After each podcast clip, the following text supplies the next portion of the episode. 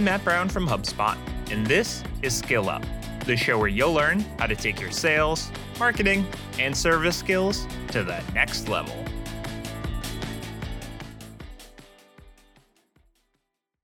Think about your favorite podcast. Ugh, bashful? Me? Nah, nah. But think of that podcast. Do you know which day new episodes drop? I thought so. You should aim for that same sort of consistency with your YouTube videos. So when you're setting your goals, create one for frequency.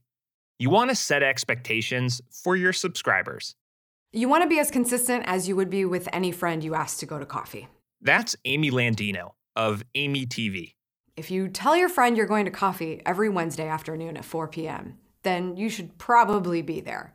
And if you don't show up, you should probably let them know. But if it's something you're committed to and you know your relationship is going to get better every time you show up, then show up. That's what consistency really means at a basic level. If you can't at least come and show up at the time and day you said you're gonna be there, all the other things that you can do to be consistent, like branding and how you present yourself, isn't gonna matter because you didn't show up some of the time. So be consistent. That's the first thing that people really see and start to connect with when they're thinking, oh, I can rely on this brand. You also really need to think about the content and how it will map to what your buyer wants. That's a tricky part of this made up equation because you know your product, but it's not as easy to understand how your audience wants to learn about that product or service. Ben Ueda of Homemade Modern explains. So I've recently worked with a company that makes garbage disposals, and they're amazing garbage disposals. They can like chew up and spit out anything.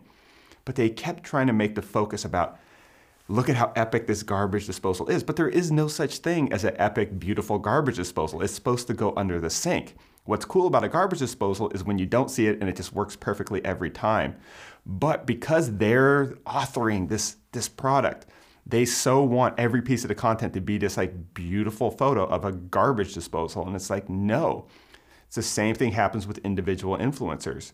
If you're a travel blogger and you think it's all about you rather than sharing the experience for other people, you're probably not going to be successful unless you're just so ridiculously aesthetically charismatic that people just don't care what you're doing.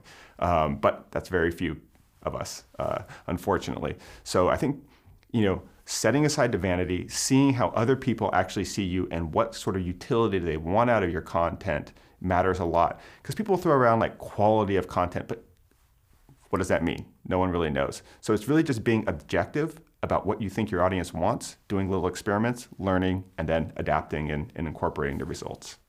In the end, what actually resonated with the garbage disposal audience was videos that demonstrated all the crazy things that could go into it and be disposed of easily, like eggplants and three foot long gummy worms. So step outside yourself a bit and figure out what your audience wants versus what you think they want. Okay, let's talk about structuring your videos. When done right, you bring your audience into the video and get them to subscribe or click through to your content. I do have a formula that I follow in my videos. That man with the plan? YouTube content creator and expert, Nick Nimmin. And um, it's important because part of YouTube, and in terms of making YouTube work, part of the things that make that happen is how long people are watching your videos for. So when I open up my videos, I always let people know that they're in the right place. So let's say that I have a specific title for my video when when the video itself opens up, then I reconfirm that they're in the right place and that they didn't get clickbaited or something like that. And I basically restate what it is that the, that the title promised them when they click on the video, so that they know that you know that that they haven't been misled, so to speak. Um, and then from there, you know, I drop an intro for the sake of branding, but unless it is critical for your target market, so to speak, something that they would respond to, Personally, I don't even recommend using intros at all if you can because they can actually hurt your audience retention. But past that, um, once I do get past the intro, um, I do also add a introductory uh, call to action which basically invites people to, to subscribe to the channel. And with that, I tell people exactly what it is that I do on the channel, and then I invite them to subscribe. So instead of saying, you know, hey, you know, welcome to the channel, make sure that you subscribe, um, I say, you know, if this is your first time here and you want to learn how to grow your channel, make videos, and all types of other YouTube related stuff, start now by subscribing and clicking the bell. So what I'm doing there is I'm structuring all of their pain points at the beginning because I want them to say yes, yes, and yes, and then hit the subscribe button from there. And then once I get through that part, then of course I get into the actual body content to where I deliver, you know, all the all the stuff that they clicked on the video to watch. And then of course, you know, I close it out at the end with additional calls to action. Ben Ueda of Homemade Modern has a different reason why you need to structure your videos, especially if you're a little short on resources. So people will often ask me about the format or structures of the videos I produce it's important, but not normally for the reasons that they would guess. People think that you create the, the format or the structure because you think that that's what the audience wants. But there's, there's two sides of content production.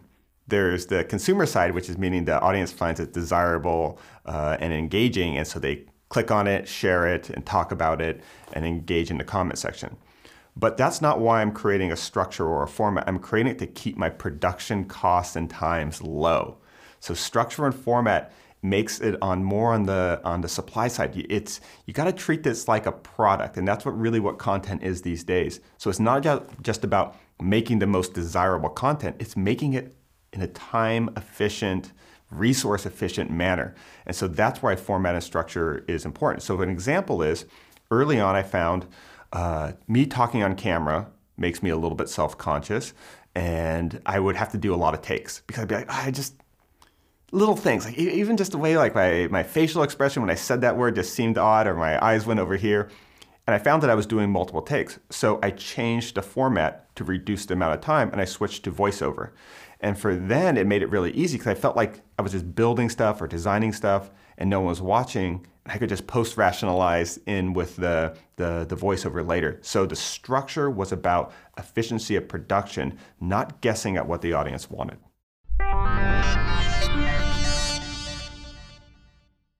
Okay, so I want to talk about scripts real quick. Do you need to write out a script for every YouTube video? The answer is not necessarily. Speaking to someone off the cuff with written notes as a guide gives you the opportunity to really talk to your audience like they're standing in front of you. It brings life and authenticity to your videos in a way that scripted video just can't. Now, I'm not going to say there's never a good use case for scripts, it just really depends on how effective you or the person in your video can be without them. Me personally, I crumble like cardboard in a rainstorm. That's why every word in every episode of this show is scripted. Welcome behind the curtain. That too, part of the script. Now, the real tip to be had here is YouTube cards. When you see YouTube cards, you can add visual calls to action into your video that can include images, links, polls, and downloadable content. This can break up the images in your video, especially helpful for folks like me. Let's just call us less natural on camera talent. However, it's important to note you can't include links until you've hit a thousand subscribers. You can add up to five cards per video, and there are five types of cards video and playlist, another channel, donation, multiple choice poll, and link. That brings us to the end of your video. What a ride. You definitely want to use an end screen to close out your videos. These help boost subscriptions and watch retention rates. And for Nick Nimmin, there's a bit of artistry to the timing of these end screens. So when it comes to how you actually structure your end screens, um, personally, I recommend that you have the end screen element showing on the screen while you are still on the screen. And the reason for that is because as soon as the video ends, as soon as there's an indicator, you can do it verbally sometimes as well, but as soon as there's an indicator to where people say, okay, the video is done, then people are gonna start leaving. So because of that, while you are on the screen, they're going to see that indicator. They're going to see the other things that are happening on the screen when you when those elements pop up. But because you're still communicating, they don't know what it is that you're going to be saying. So depending on how you structure your content and all that, you can actually lead people into your end screen to where you don't even end your video per se. You keep sharing whatever content it is that you're sharing and maybe even save the best part for that last 20 seconds of your video. So to recap, Start by thinking about the frequency you'll be releasing videos at. What schedule works for you? Because once you're locked in, stay consistent. And when it comes to structuring your videos, consider what your audience wants to see and what you can deliver with the resources you have. Find that balance. And to close us out, be sure to use an end screen when your video wraps up. This will help viewers subscribe watch more videos, and improve all those key metrics we talked about last episode. Oh, you haven't listened to that one yet? Good thing it's right there in our feed for you to listen to as soon as we're done here. Next episode, we're shaking hands and kissing babies. We're talking all about the best ways to engage with your audience. Okay, see you there.